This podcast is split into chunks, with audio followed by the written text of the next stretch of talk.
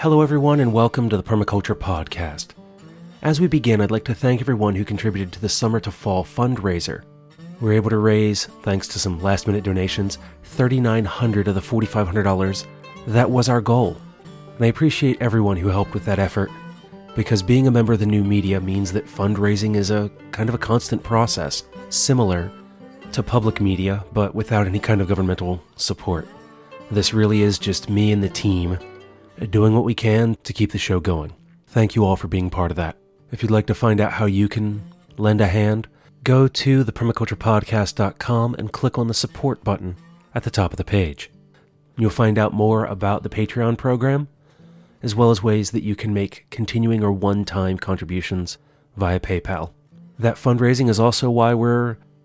That role of fundraising is also why we've partnered with Verde Energia Pacifica, who is giving away a complete PDC valued at $1,600 to someone who donates $50 or more to the show between now and December 16th.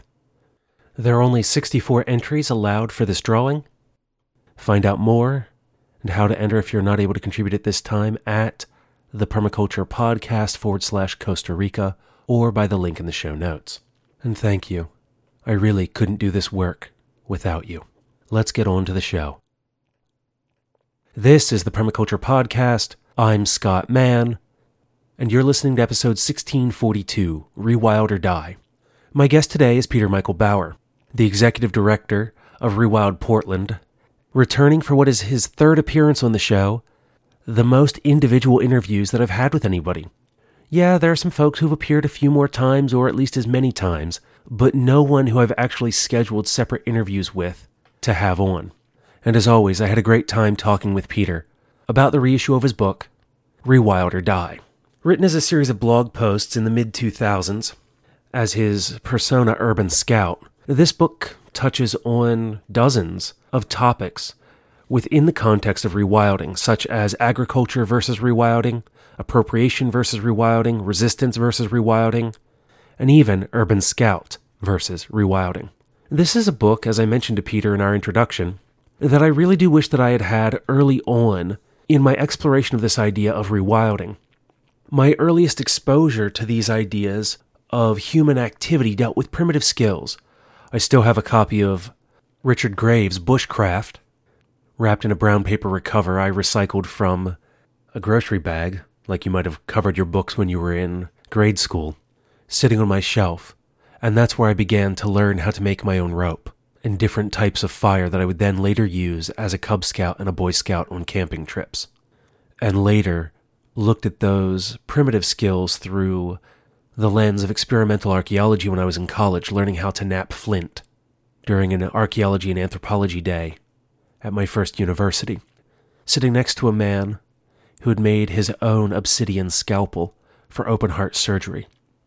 Later, as I was studying resource management, I learned about conservation rewilding and the idea of bringing the wolves back to our national parks.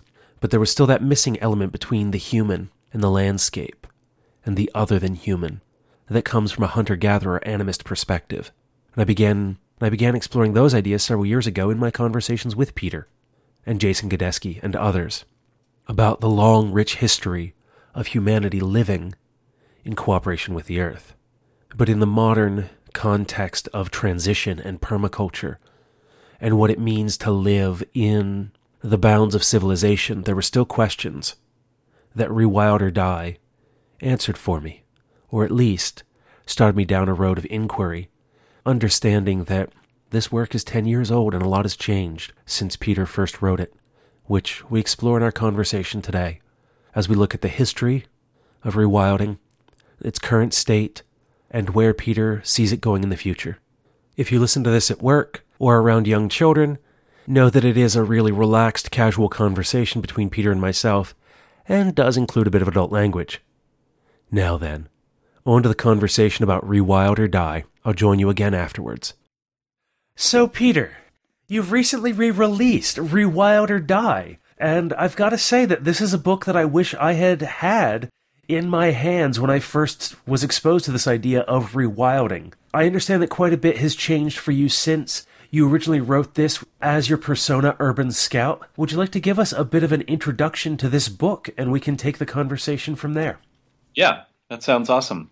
I let's see, Rewild or Die is a collection of essays written in blog form from my website, The Adventures of Urban Scout, and I wrote them over the period of a couple years from about 2006 to 2008, and then I compiled them into a book and officially released the book in 2010. So most of the most of the essays are nearing 10 years or older at this point, and Urban Scout had a you know a particular tone that I don't that I don't feel is my tone. There's this sort of artist concept in there of like a muse, you know, and I really feel like Urban Scout was a special voice that I was sort of translating onto paper and wasn't necessarily my own. And that voice is still there in my head, but I don't uh, I don't really feed that demon anymore, so to speak.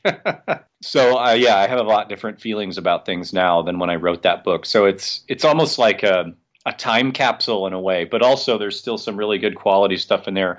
Just in general, I think of rewilding, and uh, I think it still holds value in that regard, especially because sort of my main point with that book was to distill the ideas of rewilding as best as I could to kind of have as short uh, little snippets of the topics as possible without having to go into full detail. You know, I was reading books by people like Derrick Jensen at the time, and his books are, you know, are 600 to 1,000 pages. And I just feel like you should, if you're gonna, if you're gonna try to get your message across, especially in the modern or contemporary times, it's to have to be shorter than that if you want to reach a broader audience in, in some regards. So part of my idea was that was like, how can I write about these topics in a way that covers everything as fast as possible in a short distance as possible.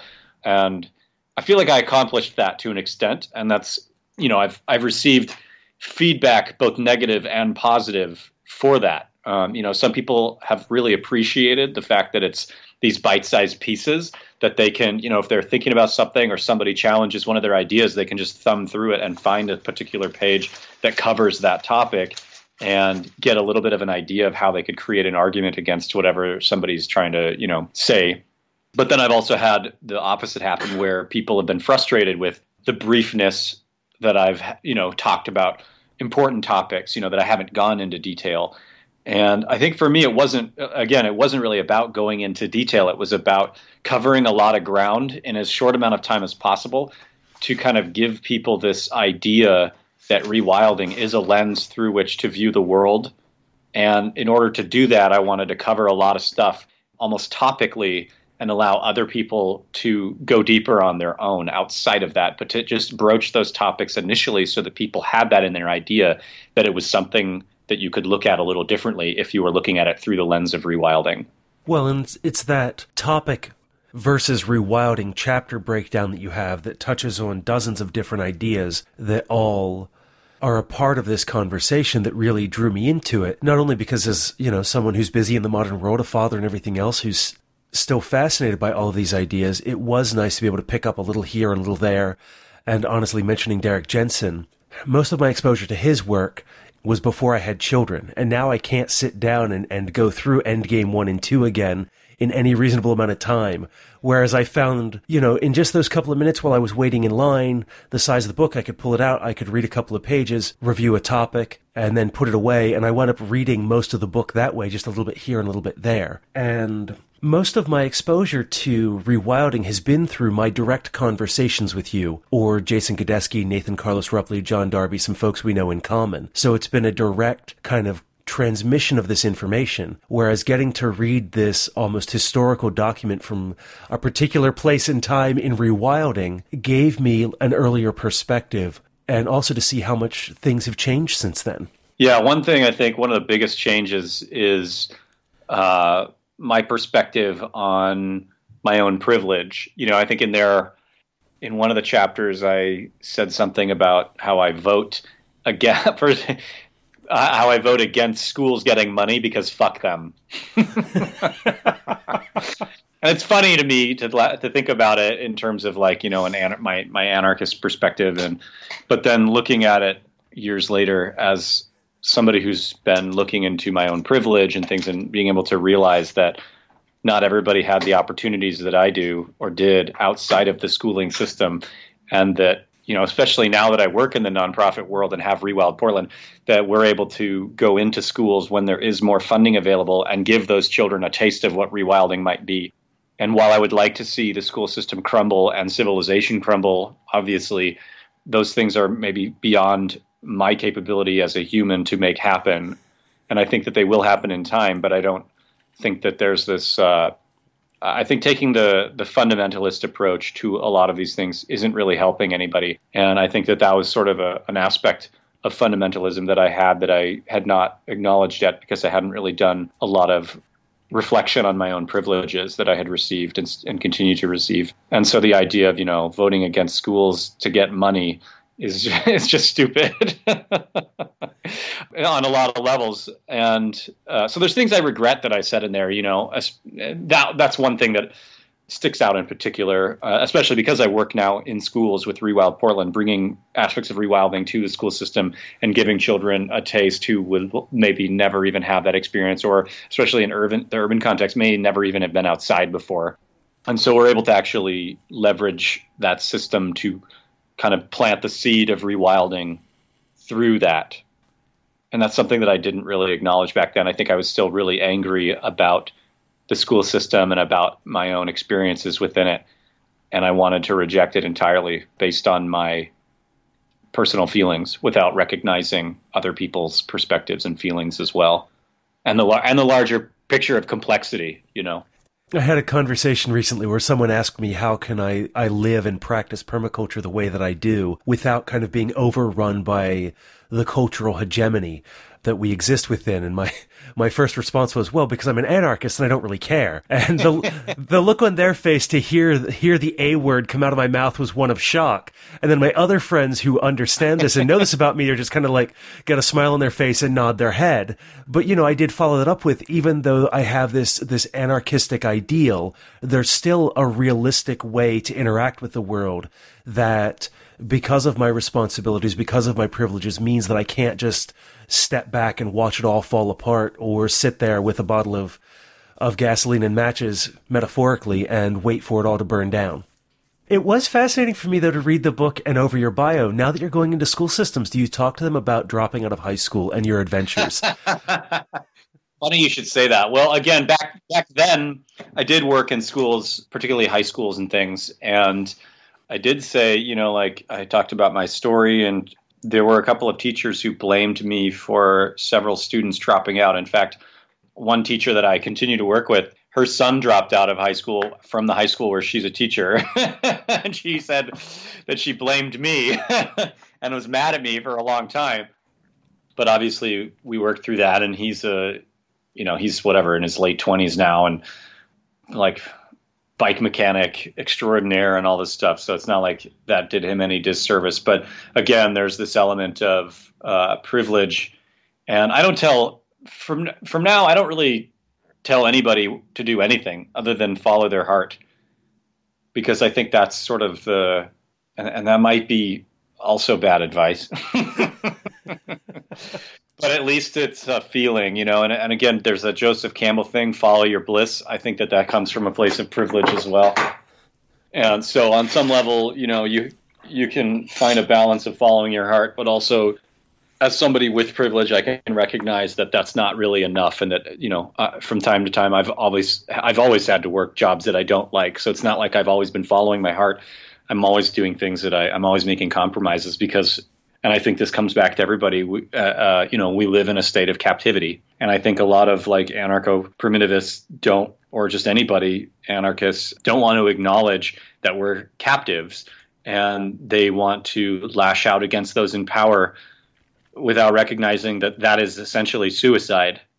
And I think the same thing about like Derrick Jensen and that and the deep green resistance. I think a lot of that that form of of resistance. I don't. I'm not going to argue against it. If somebody feels again, if somebody feels that that's the thing they want to do, I'm not. A, I'm not a pacifist in any way, and I at the same time think of civilization and the state power as a forest fire, and there's no way to put out a forest fire until it hits the point of diminishing returns. You can cut fire lines You can try to guide the fire in certain ways, but it's going to burn until there's no more fuel left for it to burn. And if you try to fight a fire while it's ascending, you're going to die probably in that fire. And so there's a sense, I think, of martyrdom in a lot of that culture without recognizing captivity. Because if you recognize the captivity, then you can try to figure out ways of like mitigating the destruction of civilization. And then once it hits the point of diminishing returns, then you can actually start putting it out. But I don't know if we've reached that point yet. And at this point, um, we certainly haven't in the United States. Uh, maybe in certain places, again, if we're looking at it in a in a complex way, not right here in in Portland, Oregon, civilization still has a monopoly a monopoly on violence.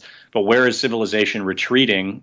You know, like places like formerly Detroit, um, you know, cities that are already in collapse all around the world, places that are in collapse. It's where the resources have been already extracted and destroyed, and now we're basically waiting while they're destroying resources that are still in existence. But all those places that have been decimated or that are far out, uh, you know, where there's still indigenous people living, like the Bushmen and stuff. I think those areas. Jason Godesky has this really great idea called the closing of the map, which was basically nation states creating maps and drawing lines of power and around resources. And so we have this idea of the map. And the closing of the map was basically creating a map of the whole world. And so the map of the whole world shows the basically the territory that civilization controls.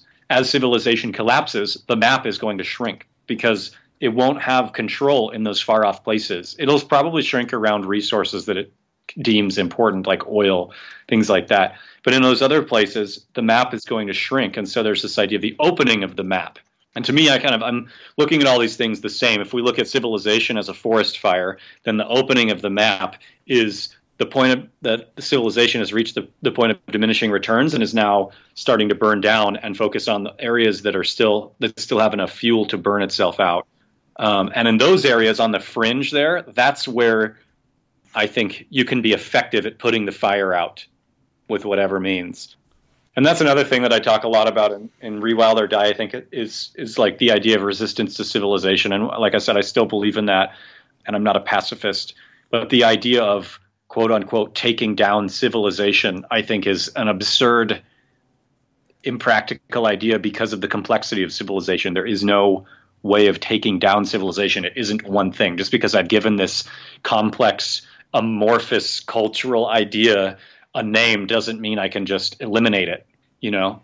And that complexity is something that, from the resource management side of things that I'm familiar with, there's a distinction between issues and problems. A problem is something that you can solve readily, you know, through a, a, simple policy change or a couple of years of work. But when we want to get to the root of something, to really dig in and, and solve something for the long term, that's usually this very complex interwoven issue that has many different moving parts that we can look for leverages in order to have the most impact, but are not something that can be resolved within just a couple of years or even decades. That's what I look at with this issue of civilization or a lot of conversations I'm involved in with late stage capitalism is that we still have generations of belief that have been built into these ideas that historically we can look at them and they're only a few hundred years old, you know, these are the things that our great great grandparents started working on that we're now living in the results of. And we're going to be the great great grandparents of those who solve these issues that we're currently a part of.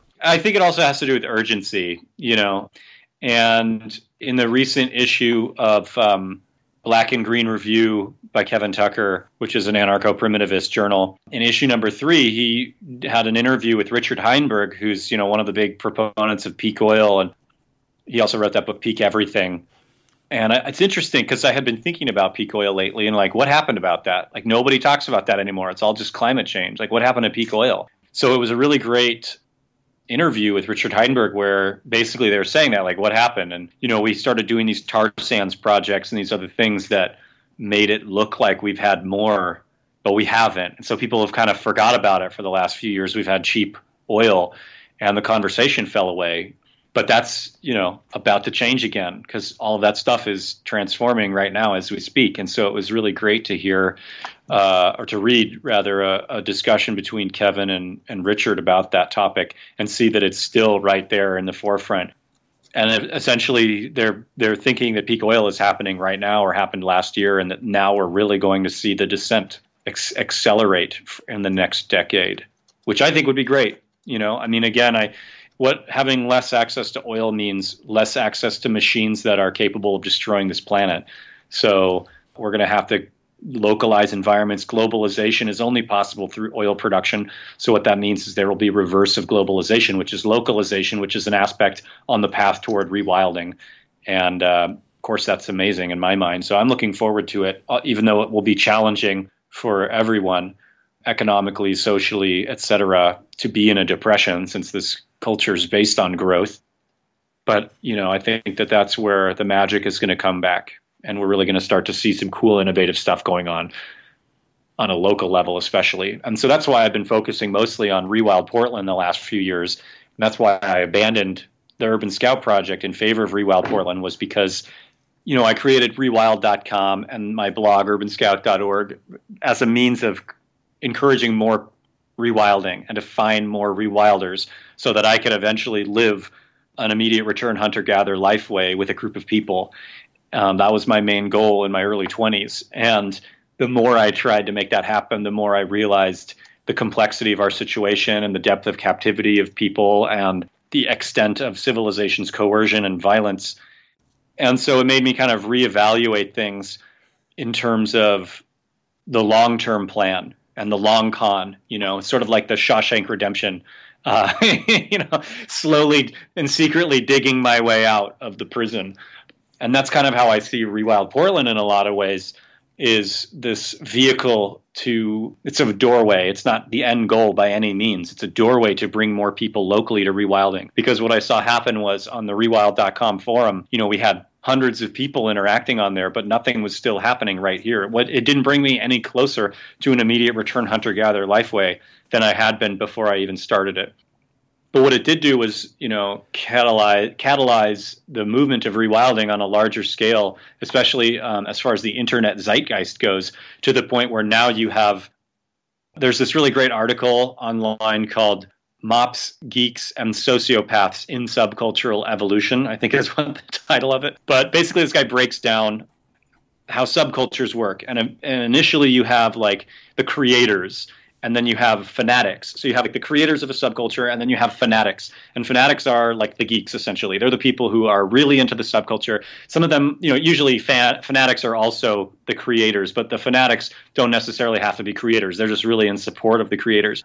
And eventually, a scene can get big enough to the point where it starts to attract what he calls mops. And I forget that's an acronym for something, but once it attracts mops, mops are people who are not fanatics. They're not like super invested in it. They just want to be part of it. They like the idea of the new cool thing and they want to like have that as part of their aesthetic, but not necessarily be fully and great integrated into that thing, right? So mops are great for money because they want to they'll spend money. They want to consume the cool. They're not going to create it. They're not going to stick around and be part of the scene but they want to buy it you know? And there's a lot more mops than there are fanatics. And once that ratio gets to a certain extent that's when a subculture attracts sociopaths because fanatic are because creators don't necessarily know how to make money off of the thing that they made cool, but sociopaths are great at it in a capitalistic economy. And once there's enough mops interested, mops are the people with money. So sociopaths will come in and they look like the creators, only cooler. They talk like the creators, only cooler. And they might even do some creating themselves. But in the end, what they do is monetize the thing, make a new rewilding light or whatever it is light, and sell it to mops. And basically, the subculture collapses because you no longer have that core of fanatics that were keeping it alive, and it's become this consumable thing. And it's a really great, really, really great, interesting anatomy of a, of a subculture. And so, you know, I think what I what part I played in that was as a some people perceived me, I think, initially as one of those sociopaths coming into like anarcho primitivism and promoting it on this larger scale. but I was never profiting off of it. I was a creator in my own right. I was not necessarily accepted into the core of like anarcho primitivism, but I was a creator in the way of taking rewilding to a larger audience. I never lightened it. I never watered the message down. I just transformed the aesthetic of it slightly. Um, I took out the A word, but I didn't change the ideas at all, other than taking out the A word, anarchism or anarchy. And I think I kind of paved the way accidentally by creating this internet zeitgeist of what rewilding was to open the door for sociopaths to come in and capitalize off of rewilding, which we see regularly now. But I still think it doesn't. I, I don't think I, I, disagree. I think in in terms with that article that that's like the end of a subculture. I think that's just another phase of it that can destroy it, but it can also strengthen it in other ways. His solution was in order to fill the niche that sociopaths fill, you have to yourself as a creator be slightly evil. and I totally agree with that, you know. And I feel like people like you and I, I feel like you could probably speak to this too. It's like you know we have a difficult time trying to monetize what we do, but in a capitalistic world, we have to be slightly evil to protect uh, these ideas and keep them alive from people who want to take them and make them a light, watered down version that they can sell on a mass scale, and in and in doing so, effectively destroy the original concept or the radicalness, and by that I mean the root cause, getting you know the root aspects of subcultures. Anyway, that's that's a long side note.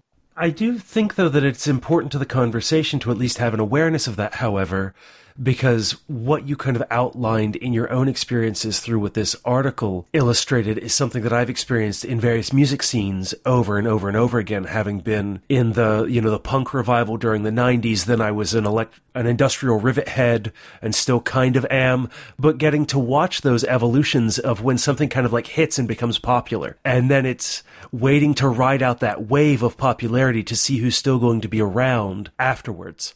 Yeah, I mean, um, and there's a you know there is an interesting twist to I think people who are making this rewilding light is that there's still elements of the philosophy I think that are deep enough that a lot of people who are attracted to it from some of that that realm are looking for the deeper aspect of it and they will find it. You know, there's the I think my friend Zach says real finds real, and I I think that that's true. So as long as there's I think a core of the creators in terms of rewilding and anarcho primitive and stuff really holding down or toeing the line.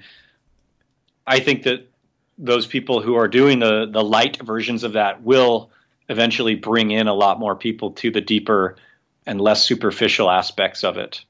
So it's both has the potential for negative, positive at the same time. So I think whatever ends up coming out of this thing will be stronger in the long run. That doesn't make it any less emotional for people like me who kind of have to witness it and feel how many face palms do I have to do, you know?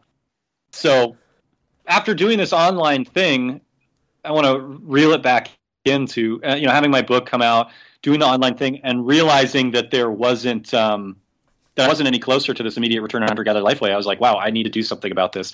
And so that's when I started Rewild Portland.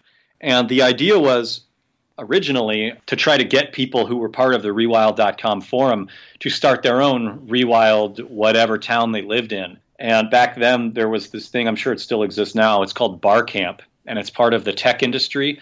And they have a, a conference every month that's an informal conference, an unconference, just a, a gathering of people, like a, a, kind of a social uh, mixer or whatever that's called, drink night once a month and then once a year they have like a weekend conference and it's called bar camp because they originally had a tech conference that was called foo camp and it was an invite invite only camp for uh, 100 of the top tech people in the world and of course a lot of tech people are anarchists and so they there was a massive backlash against an invite only conference in that regard.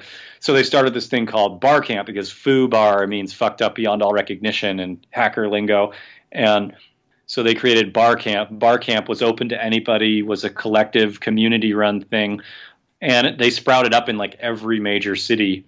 And it was basically just a social networking opportunity for fellow tech people. So I wanted to piggyback on that idea and I created this thing called Rewild Camp. And the idea behind Rewild Camp was the same thing have all these different people in different cities across the country or the world, really, create their own free Skillshare uh, once a month. And so we started doing this in Portland back in like 2000, well, the first 2007. but uh, we started doing it regularly in 2009.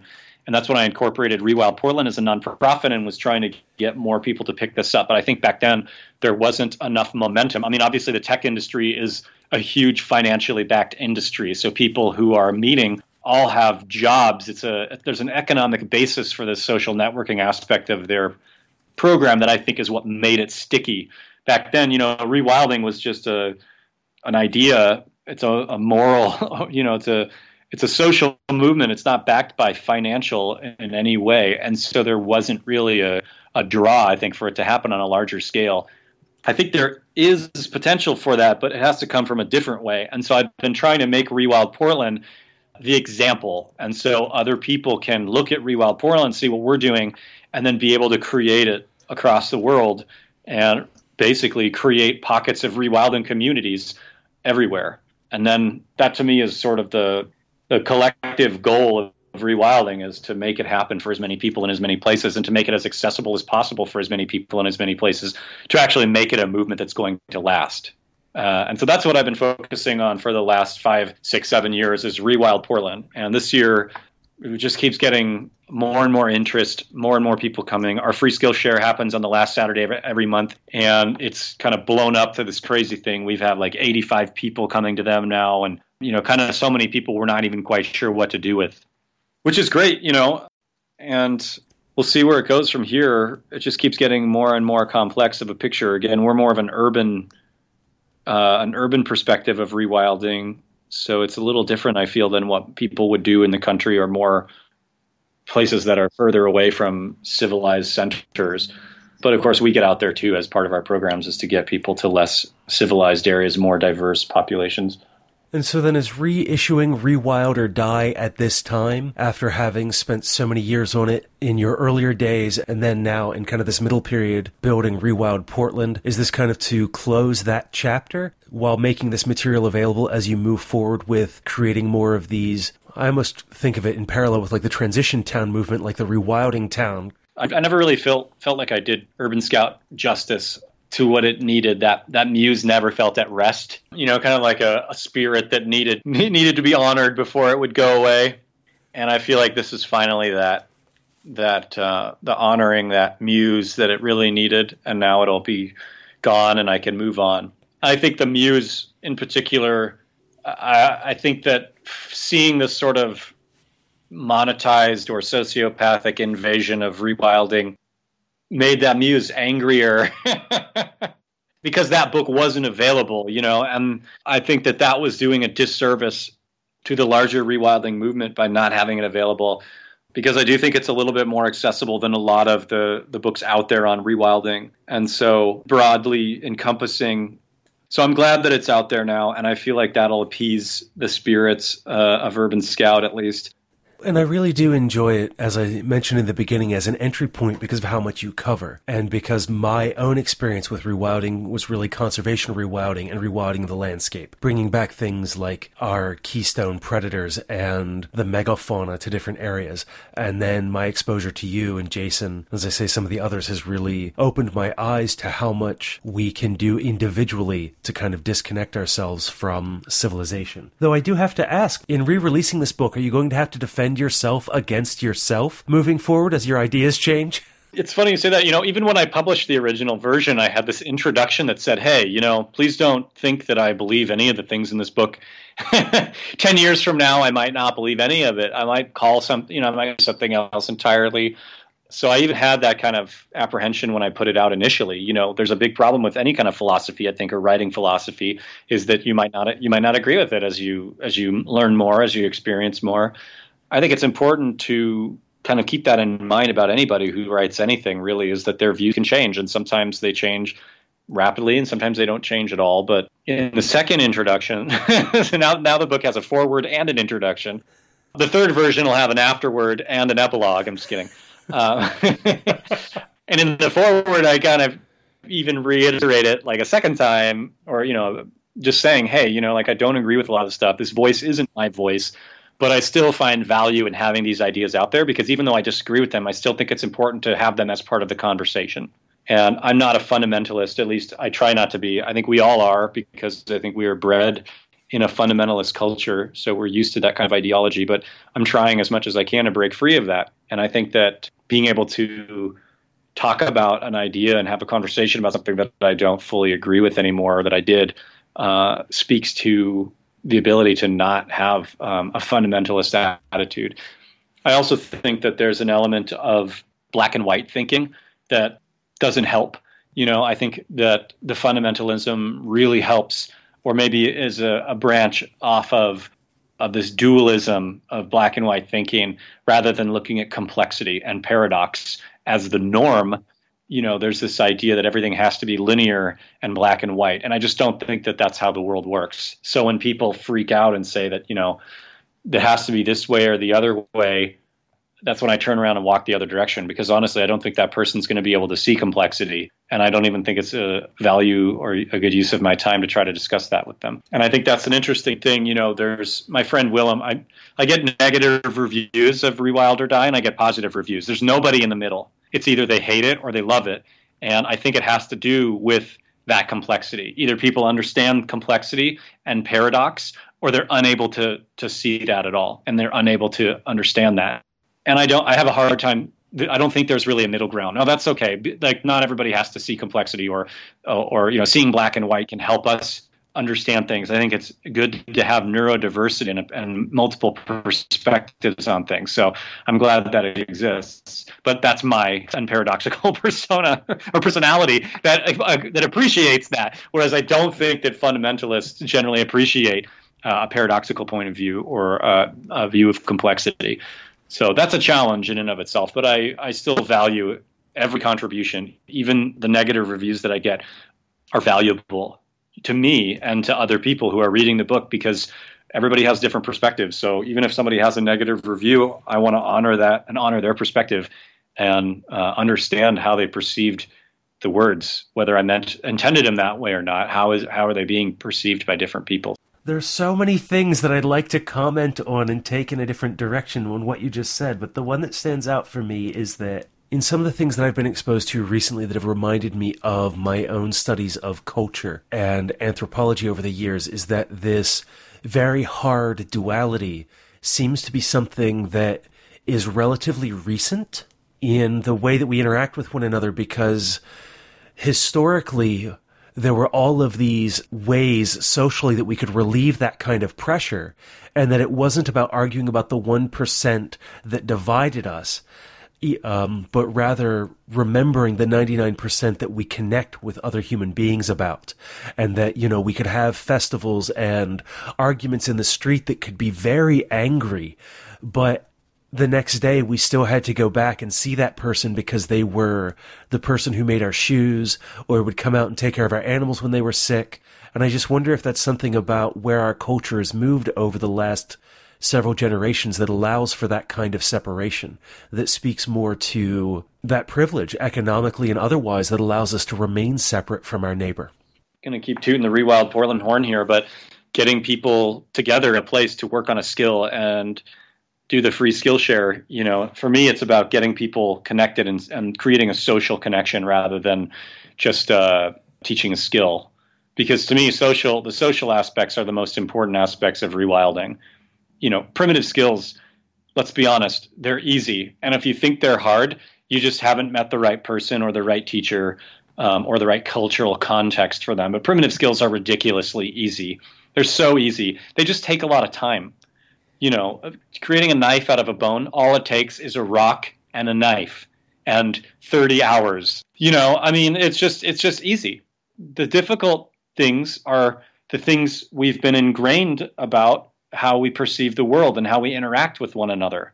It's the psychological stuff that is the most challenging, not the handcrafts.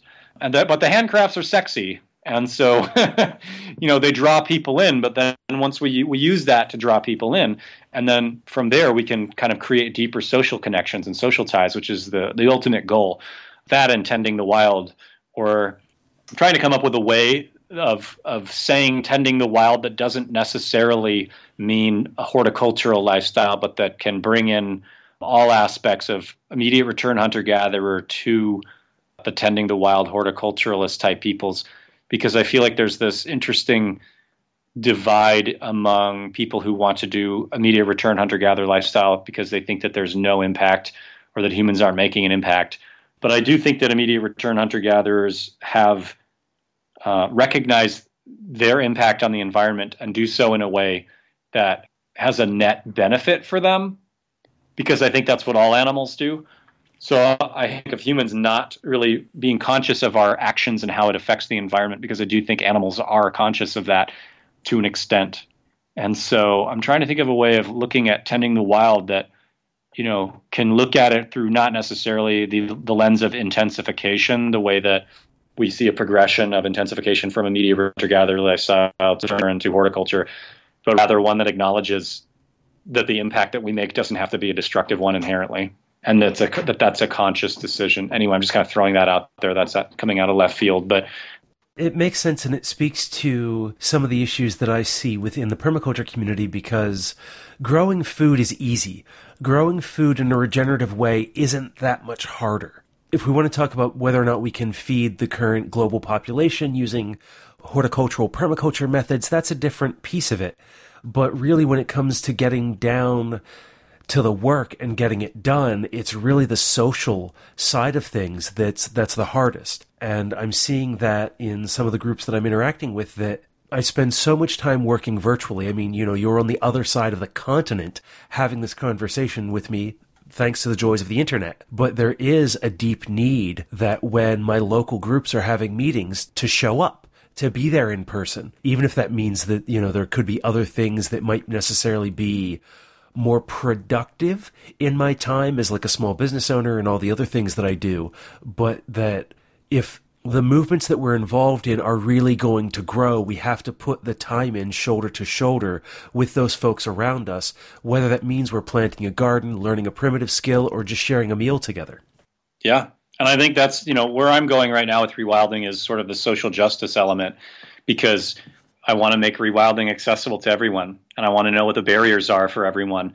And so, being able to recognize those barriers and dismantle them, however way I can, if that's because I have I'm in a privileged position more than somebody else, or for whatever reason, that to me is kind of the next level of where I think rewilding needs to go. Is really in the social justice aspect of rewilding, because really, you know, hunter gatherers in immediate return lifeways, uh, they had egalitarian cultures for the most part and so, in a sense, rewilding should be looked at as a return to that, as a return to uh, social justice. You know, but of course, it wouldn't be social justice in that world because there wouldn't need to be that. You know, in theory, but to me, that's the, the most important thing is making rewilding accessible to a large audience so that it can be an actual movement instead of just a bunch of people talking about it or a few folks living, you know, in the woods somewhere. Does that mean that you'll be writing Rewild and Live here in a, couple of years? Uh, yeah, I'm working on it. But this next year, my resolution, my New Year's resolution, is to really to step away from any creative endeavors in that regard, writing or otherwise, and really just establish Rewild Portland's programs and spend next year just doing that solely. Um, and it hasn't really been something that I've done. So, uh, and then the following year, I think I'll focus on the next book, which will heavily be influenced by my experiences creating Rewild Portland because I want it to be a model. Um, and so that'll be part of the book. So you've given us a bit of the history of what brought you to write Rewild or Die, what your current activities are, and where you see yourself going in the future. With all of that shared with us today, what are your final thoughts for the listeners so that we might draw this conversation to a close? Um, my final thoughts are uh, I'm going to do a pitch for Rewild Portland this month. We're doing our fundraiser. It's an online fundraiser, so anywhere can anywhere any you know anybody anywhere can donate.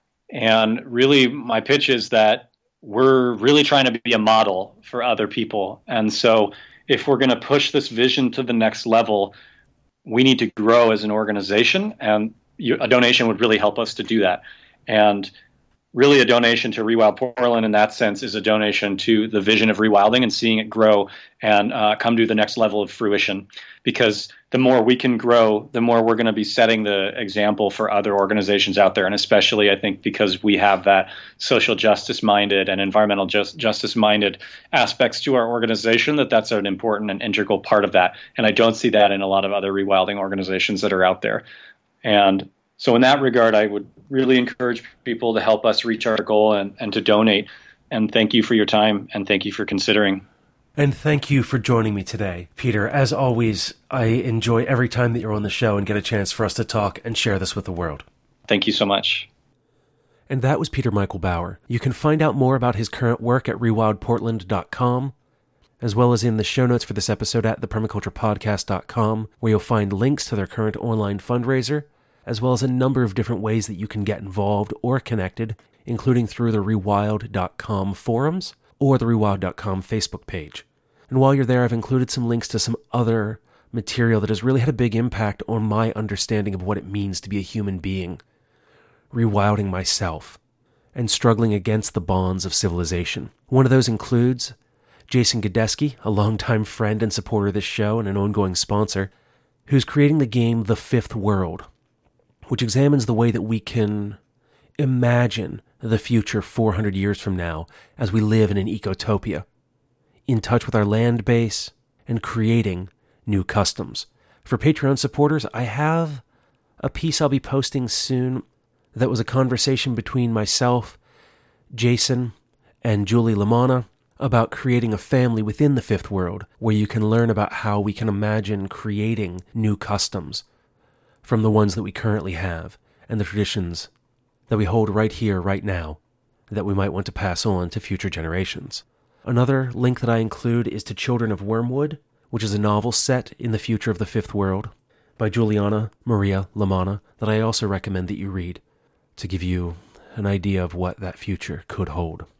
As I said in the intro, Rewild or Die has been a really influential book on my ongoing work about what it means to create community and live in the world that we want to see. Many years ago, I had some conversations with Mark Lakeman and Larry Santoyo and Dave Jacke that started my thinking moving away from the landscape and more to the social and economic systems. At the time, that was the big picture. And as that became more refined, I looked more and more towards what it meant to live with one another and in community, which has been my exploration for the last year or so. But even now, that's moving even further as I explore the work of David Fleming and Shaun Chamberlin through Surviving the Future and Lean Logic, which I have some interviews with Shaun coming up here in the next couple of weeks, but also through reading Peter's work and understanding what it means to really get back in touch with the land base. I don't see permaculture or the current rewilding movement as what will make the difference in the end. It'll be something that we haven't even imagined yet. But these are the tools that we can use while we ourselves continue to unshackle ourselves from civilization and from all of these structures, such as the hierarchy and capitalism of modern democracy, and move more towards a life that considers not only people, but also the other than human, so that those generations that we will never meet will be the ones who are free from what was built before we were here. If you want to pick up a copy of Rewild or Die, there is a link in the show notes where you can get that. Pick up a copy, add it to your library, read it. Know that there are some times when Urban Scout comes across as an unreliable narrator but in doing so challenges us to ask ourselves what is real and what is meaningful. I'd like to end this episode with a reading from the very end of Rewild or Die. Go out there and start rewilding now. Plant an orchard. Protect wild lands. Teach your children that weeds don't exist. Talk with other than humans. Talk with humans. Shut down the grid.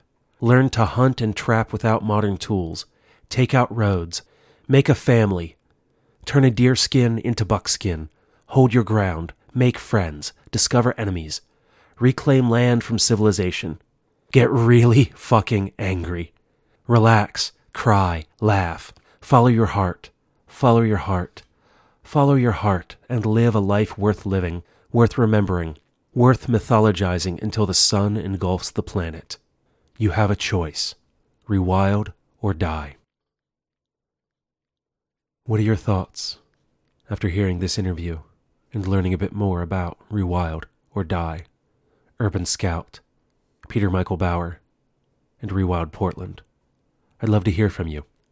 show at thepermaculturepodcast.com, call 717 827 6266, or drop something in the mail. The Permaculture Podcast, P.O. Box 16, Dauphin, Pennsylvania 17018. Until the next time, create the world that you want to live in, learn what it means to rewild, and take care of Earth, yourself, and each other.